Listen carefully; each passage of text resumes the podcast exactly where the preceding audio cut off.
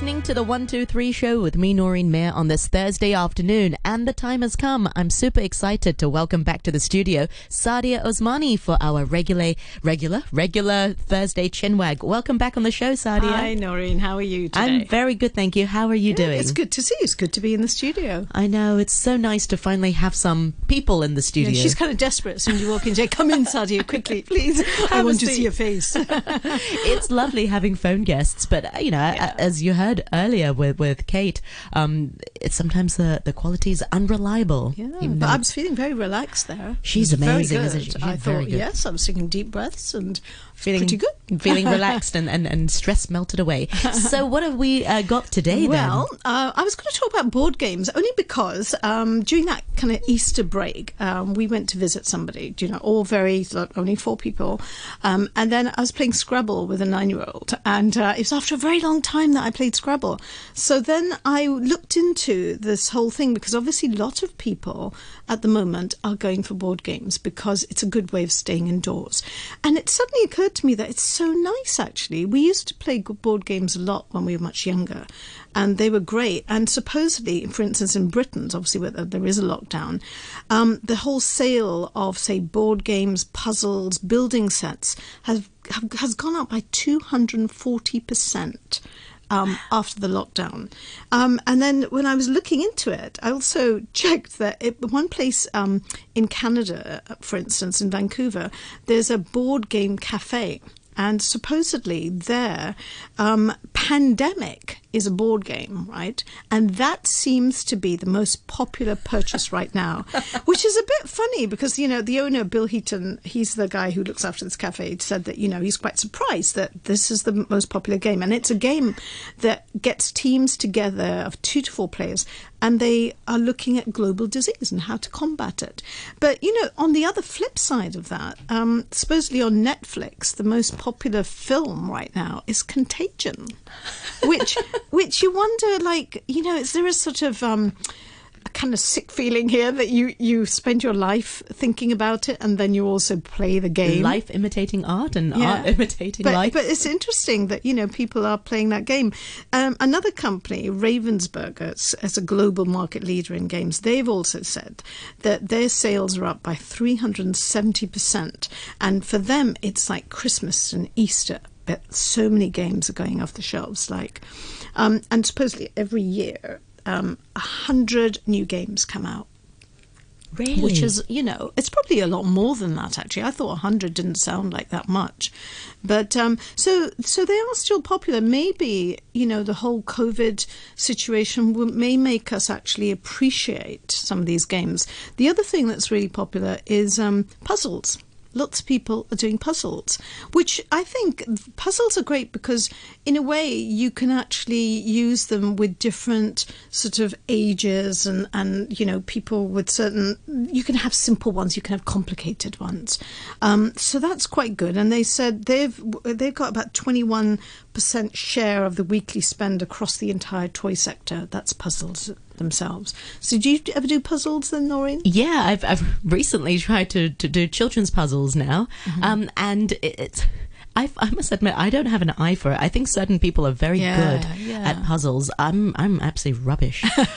um, with them. Okay. Don't really want to admit to it on air, but yeah, Well, you know, when you look children the, love puzzles. Yeah, children love it. And obviously, I think, you know, it's a good way for them to learn and it's a good way for them, you know, with their eyes and just contact and things like that. I think some of the nice chunky puzzles for children are really good.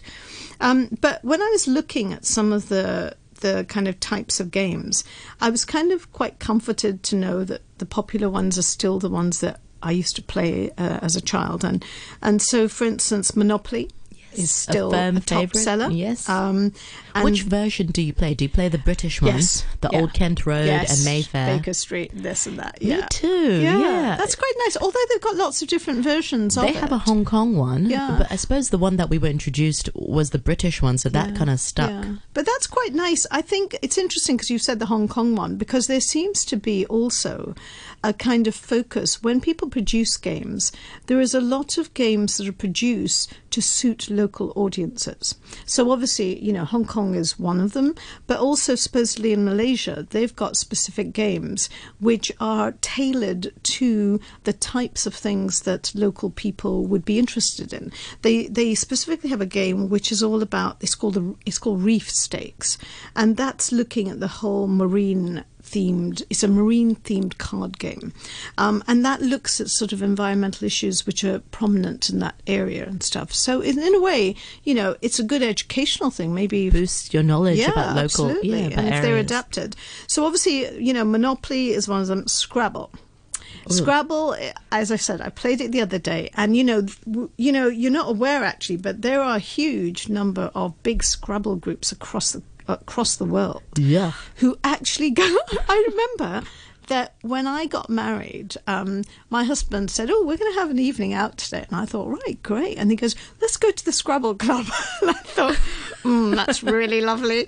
And so when we went into this community hall, there were just like tables upon tables of people, different ages, etc., just sitting there playing Scrabble, and they would have like two-hour sessions. What? And yeah, yeah, they would do it, and also I can't think don't- of anything worse I don't know whether you know, but there is actually a Scrabble a Scrabble dictionary, yes right? yes And a Scrabble like um, word dictionary, which is a, a small kind of pamphlet, which has some really weird and wonderful words like all this, right? The kinds of things you fill in in the spaces. And chances are, if you've only got three letters left and they're all rubbish, and you want to plonk them in somewhere on, on the Scrabble board and make a word, if you look up that word, it'll be in there, I bet and they'll give it some explanation. So, so that just shows you that there's big aficionados around where Scrabble is concerned. Um, the other popular ones um, were Whodunit and Cluedo. Yes. Again, kind of firm favourites. Um, the other thing that seems to be um, selling really well. I don't know whether your, you know, maybe young, your daughter might have this or whatever. The LOL surprise range of dolls, right? So I don't know, yeah, you know, if you think back, if I think back at my childhood, I remember getting these kind of um, magazines, uh, kind of cardboardy sort of things, with a cutout of a doll. Doll and the clothes that yeah, clips on. Yeah, Yes. like clothes that you could hook on. Now, supposedly, what's really, really popular is these LOL surprise range of activity dolls, which come with a kind of doll stuck, a, a, a cutout sort of doll, and like lots of, they're colouring kits. So you can colour these characters up. There's stickers, there's pens, there's glitter. It's a really kind of a treasure box for young girls who just want to pass and they're colouring. And I noticed actually that this uh, nine-year-old that I was chatting to and having playing Scrabble, when she finished the Scrabble, she got her phone and she opened it up, and I saw this kind of image of a similar kind of doll, and she was copying it, and then she spent a good 15 minutes just colouring it, which is interesting. Um, so they seem to be incredibly popular. Um, I would, I just thought I would give you my favourites, right? Um, Scrabble, Monopoly, yes. Um, the other one oh so that Scrabble is your one of your yeah, favorites yeah, I, I Oh. don't mind it as long as you know. You've been like, I, I am tempted to kind of when my husband goes to the toilet or something, I'm tempted to cheat and change my numbers, just because just to prove to him that I had really good things. But, um, but it's Oh. a bit of a laugh. I've not played Scrabble in many. I, I was actually kicked out of a friend's house for Oh, playing dear. Scrabble. Yeah, dear. what a loser she was. Okay, so Scrabble I do enjoy. Another one I don't know whether you've heard of it. It's um it's called Mastermind, yes, which is great. The It code is. game. Yes, And so basically, what you do is like there's lo- lots of different colours. There's four or five different coloured little Bobbins, um, bob- yeah, yes. And then you make up a code. Like so, you might go for like two orange and a red and a white, and then you cover it up. And then the p- other person on the other side has to basically figure out what code it is, and they can get clues by putting little pegs to say, okay, you've got one right. It's in the right place, but it's in the wrong, but it's the wrong colour or whatever. So you give them give them chances to figure out exactly how it's done. But it's really good, and if you play it with somebody who's colourblind, it's very challenging. oh yeah, Oh. because I mean, my husband is colorblind. So, for instance, when you use like a green and a red one, for somebody who's colorblind, the two look very similar. And so he'll always ask me, is that green or is that red? And I think, well, it's up to you. but uh, but it can be quite fun. Yes. Um, and that reminds me of Battleship as well. Hmm. It's also that there's Mastermind and there's also Mastermind Battleship where you sink the other person. Yeah, yeah, yeah, that's a very popular yes. one too, isn't it? Um, and finally, um, the other one that is quite fun. I don't know whether you've heard of this one, but Codswallop. No. Right? You can actually do this. You don't necessarily have to get the game, but you can make this up. I've done it without having the board game. But what it is, is that it has a selection of cards with different words on them, right? And so there is the right meaning of the word, and then there's a wrong meaning. You know, there's just a made up meaning. And so you have to make up the third one and think, okay, so then you have to present it to the people and say, right, I have this word and this means da da da da da, and you may give the first meaning, or you and you go through all the three, and then people have to choose which is the one they think is right. Which is really fun because it depends on how good you are at, at convincing uh, yeah. people. And it's amazing how many people get it wrong that they actually go for the one that you said compared to the. And it's all about your tone of voice as to how you say it. You don't want to give away. Convince them, yeah. yeah. So you show a kind of no interest in the actual meaning one and say, well, this one, they use this. And, and you, you can make up your own. But it's really good fun.